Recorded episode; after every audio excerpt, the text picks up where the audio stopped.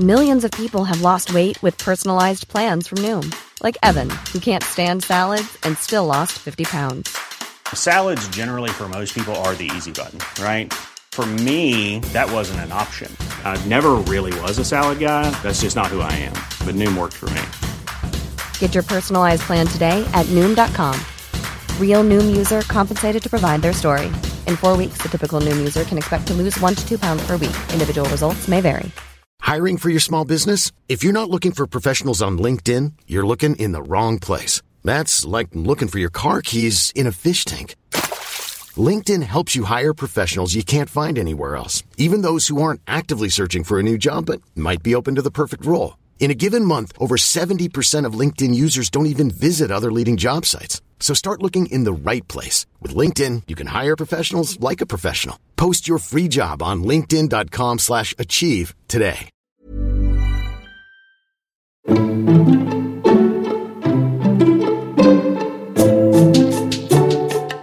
The summer of 1984 will long be remembered among physicists as the beginning of the first string theory revolution.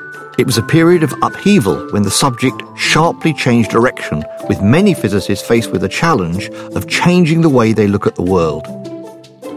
In that first string revolution, many physicists felt that they at last had a framework that might supply a unified account of gravity and the other three forces that are responsible for the structure of atoms.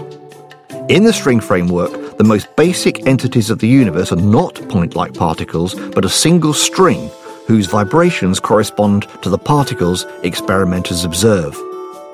That summer, this looked an extremely promising idea. Dozens of theoreticians down tools and switched to do research on the string framework. Some of them inspired by the prospect that they would soon have an explanation of why gravity must exist. My name is Graham Farmelo, and I'm the author of the new book, The Universe Speaks in Numbers.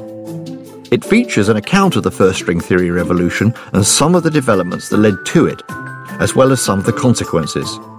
The revolution's junta included the British theoretician Michael Green, my guest today.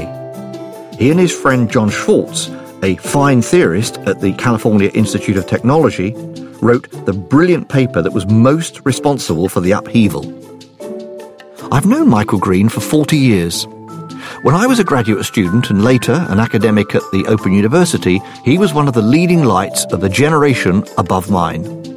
I remember inviting him to give a talk at the OU's physics department around 1979, and afterwards travelling to London with him en route to the theatre. He chatted amiably about fundamental physics, and it was clear to me that he was going places, though it wasn't clear which of his many interests were going to bear fruit. That was an exciting time to be a physicist, especially if you were interested in subatomic particles. The standard model of particle physics, based on quantum mechanics and relativity, was becoming very well established. But Green was one of those who chose not to focus on this area of physics, but on what were known as dual models, which took a different approach to the world of subatomic particles. The first dual model, set out by the Italian theoretician Gabriele Veneziano, was born of experiments in which protons, neutrons, and other strongly interacting particles scatter off one another. Based on quantum mechanics and relativity, these models did not attempt to explain the details of the particle's behavior, the string framework emerged from close studies of these dual models by John Schwarz and a few others. The idea that there might exist a new symmetry of nature known as supersymmetry came out of this work too. But by late 1983, the subject was only a scientific backwater, with experts like Michael Green, John Schwarz, and a handful of others ploughing their lonely furrow. It was in this period that Green and Schwarz got together and came up with the idea that made them the toast of the theoretical community. Green remembers this period clearly. The next step was meeting John Schwarz, um, who I had known somewhat in Princeton, where I was a postdoc in the uh, beginning of the 70s, mm. but we hadn't been very close until we met just by chance, actually, in CERN. Um, I was visiting CERN for the summer, he was visiting CERN for the summer, and we bumped into each other in the cafeteria, which is the place where many mm. ideas are, are bear fruit, mm. and we talked about what we were interested in. This was 1979, and we um, started to work together, getting nowhere that summer but nevertheless enjoying each other's company. Mm-hmm. And so we arranged to meet a year later in Aspen, ah. Colorado. Right. Um, so I met up with John that next summer, 1980, and we started to work on reformulating string theory, the version which has fermions as well as bosons. Right. We called it superstring theory. Yeah. And um, we worked together for several years, doing things that we found exciting, actually more and more exciting, Mm-hmm. but they weren't relevant somehow to what other people were doing. At least other people thought they weren't. So John and I had this period where relatively few papers were being published in string theory, almost no papers, Mm-hmm. with some very major exceptions. And that was a luxury. it was a luxury which has not been repeated since then. We, we could arrange to meet for a few months each year and then go away and not do anything until we met the next year. And we were pretty sure that no one would have solved the problems that we were wanting Because there were so few people working on it. because there were so few people working on it. Yeah, Um, so that was great. I mean, it's much more comfortable when you feel you can spend as much time as you want working on something. you, both of you have bills to pay. You know, both of you had to put a roof over your head. I mean, there must have been something driving you on. You must have thought you were going somewhere. Yes, although I mean, I had a permanent job in, In- at that point in London. at Queen Mary in Mm. London, and I was being treated very well by them. My um, head of department was very generous in allowing me time off to do research. That was John Charap, Ah, who, who really um, was a, a, a wonderful Ah. character. And um, of course, John Schwarz was not on a permanent position in Caltech, Yeah. but he'd been there a very long time. Um, and Murray Gell-Mann was the person who was providing the research support for him. Very senior physicist at uh, Caltech. Yes, Was- and, yeah. and as long as Murray was interested, John was secure. Yeah. And, and Murray was very interested. He was very supportive. And so I was invited to go to Caltech to work with John on several occasions in those years. So our main research collaboration was between 1979 and 1984. Right. It's quite a long time. These days, you know, when you hear so much about the pressure on people to publish or perish or what have you, you just speak well, actually, for the people actually who were sheltering you as well, that they were letting you plough your own furrow, because there was no guarantee you were going to go anywhere with this stuff. That is, people must have told you. Uh, That's true, although to their credit, there were certain people, certain major people, who were very enthusiastic, um, Ah. even though they weren't themselves working Okay. on it. So Murray Gell-Mann was one of them. Um, another was um, Ed Witten, um, who obviously was very, very interested, even though uncharacteristically he wasn't publishing in this area. Yes. I mean, he's very, very quick at understanding things and publishing things. And for some reason, he had some inhibition about publishing work on string theory. Um, but he was very encouraging. And David Gross is another one. Uh, Who um, who was very encouraging, even though he also was not working in this area. Okay, so it wouldn't be fair to say that you know no one was interested. There were some very senior people there. And I might say, from my perspective, and the foot soldiers, people knew that you and John were very smart people. It's just that you were working on a rather exotic part of the subject. It wasn't No, I- mainstream for sure. Absolutely, and I and I at, at some point early on I wondered whether this was really the right way to go because although it was very exciting to me, unless it excited the community, the chances were that it wouldn't really be a sensible thing to be working on. Um, but quite early on, around about 1981, a couple of years into our research, mm. we had a result which really made it quite clear that this was a very interesting area. In that we showed that the quantum corrections to string theory and what's called the one loop correction mm. mm-hmm. gave a finite answer. This is a theory containing gravity, and one of the major problems with quant- uh, combining quantum mechanics and general relativity is that uh, you tend to get nonsense, Yeah. di- divergent. You mean infinities and things like that, yeah, yeah. So in 1981, we showed that this theory, which only made sense in 10 dimensions Right. at that time, didn't have the problems that any normal theory would have, especially in, in a high That must have been very encouraging then, because that really was an unusual thing, wasn't it? In Well, that was the first Yeah, time yeah, there'd yeah. ever been, I think, a quantum Oh, calculation in, in a theory of gravity that Ah. gave a finite answer. Um, The Green Schwarz collaboration came to fruition in the summer of 1984 at the Aspen Center for Physics in Colorado. After years out of the limelight, the two physicists had great success when they finally discovered a string theory that made sense. a theory, a string theory of a type that could possibly have some connection with experimental data in the sense that it described particles that had quantum numbers and it included gravity. Um, it avoided what appeared to be a theorem.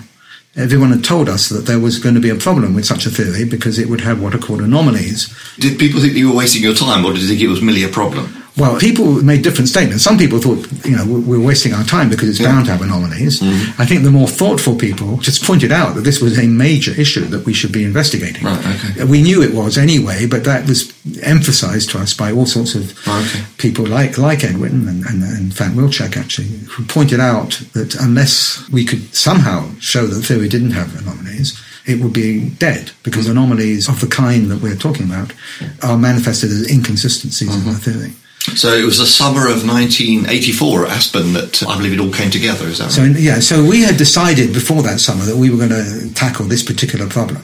Right. Because we knew that was the outstanding problem in our work. It was a natural thing to do. But actually, we knew very little about how to calculate anomalies. Mm-hmm. So I turned up in Aspen touching some notes that I had from lectures by Hugh Osborn here in Cambridge Mm-hmm. um, about how to calculate anomalies. And in a very pedestrian way, we attempted to do the calculations.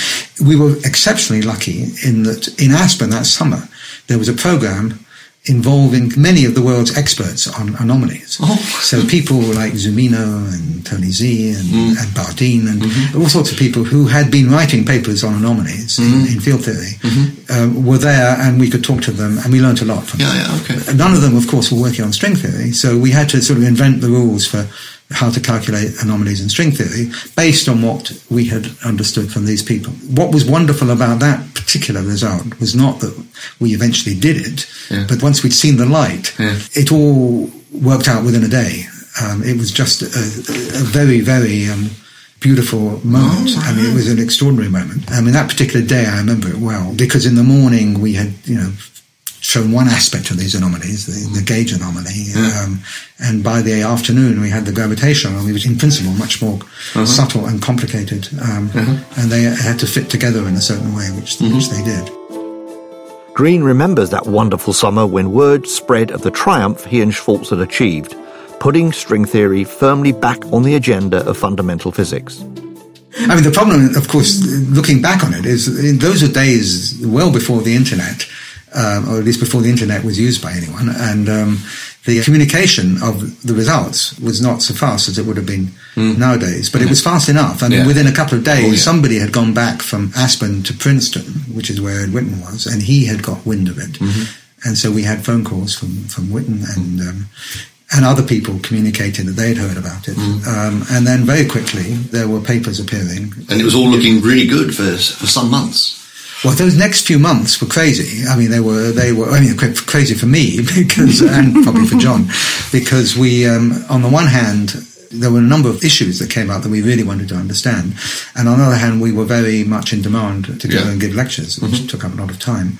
And there were months in which several other developments happened in string theory, which were very important. So um, there were months in which a group of people showed how you might get real physics in four dimensions, free, free mm-hmm. space, one time, out of this rather um, abstract ten Not dimensions. in ten dimensions, yeah, yeah. Um, and then another group showed how to get the kind of string theory that we had failed to get, involving quantum numbers associated with what's called E8 times E8, mm. which has subsequently played an enormously important role in mm. the developments in the subject. Mm-hmm. Mm-hmm. So the world changed because at that point there was competition, mm. huge competition, mm, mm, um, and at the same time we had less time to ourselves. Mm-hmm. Um, uh, we had been bachelors as well. That sort of helped, I think, because we didn't have you know deep-seated commitments to a life outside of research. John then met his wife, the woman who would have been his wife. So that that also sort of was one reason why we didn't get together so often after that. I see. I've heard people say that it was a time, one of those moments in physics in particular, where basically you had to make a big decision. You had to retool and learn this subject or go your own way and hope it would fizzle out.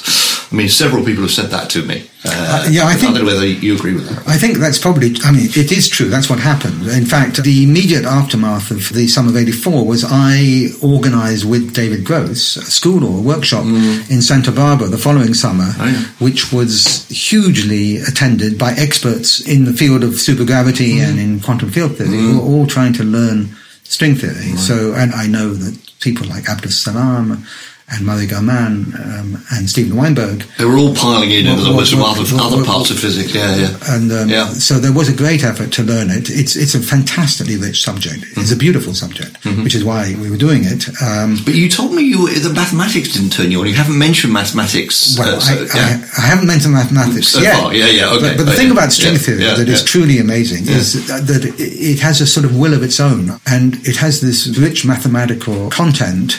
Which has led to a, a real symbiosis between pure mathematics and Mm. theoretical physics Mm-hmm. in, in a way which is very unusual. Do you find that encouraging, or, or do you think it's potentially misleading? You know, there are people that say, "Well, just because it's interesting in mathematics, that doesn't mean to say it's got anything to do with nature." I mean, what's your view on that? You're implying it's encouraging, yes? It's not just encouraging. I think it's amazing. I Ah, think right. it's. Okay. Um, Yeah. I think that one of the great puzzles, as has often been pointed out, is why on earth is it that elegant mathematics Hmm. seems to be so relevant to theoretical physics? Yeah. Now, in the case of string theory, of course, modern versions of string theory are not that closely related to theoretical physics yet, Hmm. but we believe strongly that there is a deep connection between string theory and the physical world.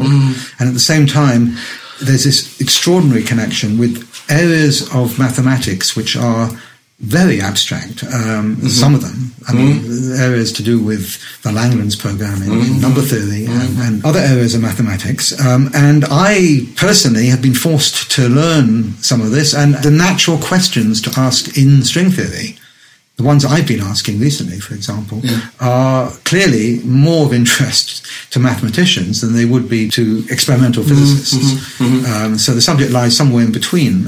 Um, In a sense, what I'm saying is a cliche, but I, I think that mathematics is not just an essential tool in describing the theory, but it's it's an essential part of the language, the fundamentals of the theory itself. That we, we, one can't describe what one's trying to describe in language, in normal words. Um, I think mathematics is um, the only way of formulating many of these ideas, mm-hmm, mm-hmm. which of course is one of the problems in string theory. It's nice to make a comparison with, um, for example, with Einstein. Mm-hmm. Einstein developed general relativity Theory of over, gravity, yeah. over a period of about 10 years following his work on special relativity. And he sat down and thought about it, mm. and by thinking very deeply and with mm. amazing mm. insight, mm-hmm. um, mm-hmm. he realized that the world could not be any other way other than the, the laws of physics have to satisfy mm-hmm. the principles of general relativity. String theory is certainly not like that. Um, uh, it, it, its history was very bizarre. It grew up by accident, emerging out of experimental data, and I don't think anyone could sit down and think of a logical reason why the theory has to be the way it is. Yeah. Mm-hmm. And my interpretation of that is the theory isn't really a theory. Um, Cool. so string theory is, is a set of ideas which put together most of what we can think of at the moment as being necessary for a fundamental theory. So mm-hmm. the ingredients of something are there, mm-hmm. but it's clearly not formulated in the right language. And because it's not formulated in the right language, we don't really know even how to make sense of its predictions. It doesn't have any really genuine, rigorously derived predictions yet. Um, so we're at some intermediate stage, and the, hope would be, of course, that um, this will lead to a formulation of something. My guess is that the word string may not even be relevant to that something, but it will lead to something which will be much more obviously a complete theory, which will hopefully make connections with the physical world. I get what you're saying there, but the thing that will surprise people who, who aren't specialist physicists here is that if you're doing science, why aren't you yearning for the experiment to be helping you along here in some way? Uh, Oh, well, well I, of, of course, I am yearning for that. Yeah. Um, but the question is, what sort of experiment? Uh, you know, we're very limited in the kinds of things we can imagine. Mm-hmm. We're limited by modern techniques for doing experimental physics and modern ideas. Mm-hmm. Um, uh, so one of one thing, for example, that has Mm-hmm. happened over the last fifteen years, probably, is that string theory, which was originally invented to describe hadronic physics and then invented to try and understand the unity of the fundamental particles and forces, it is now used as a sort of overarching mathematical framework for describing areas of theoretical physics which are far, far away from Yeah. what it was originally designed for. So it is now being used at least to motivate very strongly ideas in condensed matter physics, for example. Physics of solids and superconducting materials and what have you, yeah. But the kinds of systems in condensed matter physics where conventional theoretical tools uh, have not been useful. Right, okay. So there are things called high temperature superconductors Yeah, yeah. and um, quantum critical phenomena, Mm-hmm. which at the very least, modern ideas in string theory is providing a hint as to how to uh, attack them. Mm-hmm. So I think that saying that it's remote from experiment is true if the kind of experiment you're thinking of are experiments in particle physics, but it's given birth to many ideas in other areas of theoretical physics and, and cosmology, which are highly original and hopefully will, will go somewhere. One last, very last question. Are you not ever troubled late at night thinking that this, this wonderful edifice that you've spoken about might not be directly experimentally testable or might be too expensive in terms of hardware to actually test this framework? I don't think of it that way. I don't think that at the moment there's anything directly to test because we don't know what its predictions are. So I think really that we are at a stage in the development of something. So string theory, which I call it string not yet a theory, yes. um, string theory isn't in a position yet to be directly Yeah. tested in the way that I think you're implying. Okay. But it contains within it mm-hmm. quantum field theory. Mm-hmm. There's an interplay between quantum field theory and, and string theory. Which really does connect with experiment. And quantum Yeah, field theory yeah, is, is an example of a stru- mathematical structure which connects not just with experiment in particle physics, but with experiments in condensed matter physics and other areas of, of physics. And the fact that string theory is so intimately connected to quantum field theory Hmm. means that string theory, by definition almost, mm-hmm. does make contact with experiment. Okay. uh, in, in that sense. Michael Green and John Schwarz got their due. They became major stars of the physics community. Schwarz was awarded tenure at Caltech, one of the world's leading centres of physics research. Green was later appointed as Stephen Hawking's successor as a Lucasian Chair of Mathematics, a post once held by Paul Dirac and Isaac Newton. The string framework became the basis of a huge amount of theoretical research, as I describe in The Universe Speaks in Numbers. For sure, it's been disappointing that the framework has not yet been supported by experiment. But that's not to say it never will. The framework has nonetheless proved to be a boon to mathematicians and generated ideas that have proved useful in other parts of physics, especially in studies of condensed matter and cosmology. For many string experts, the mathematical richness of the framework is significant. It encourages them to believe that he's on the right lines. The universe is speaking to them through mathematics.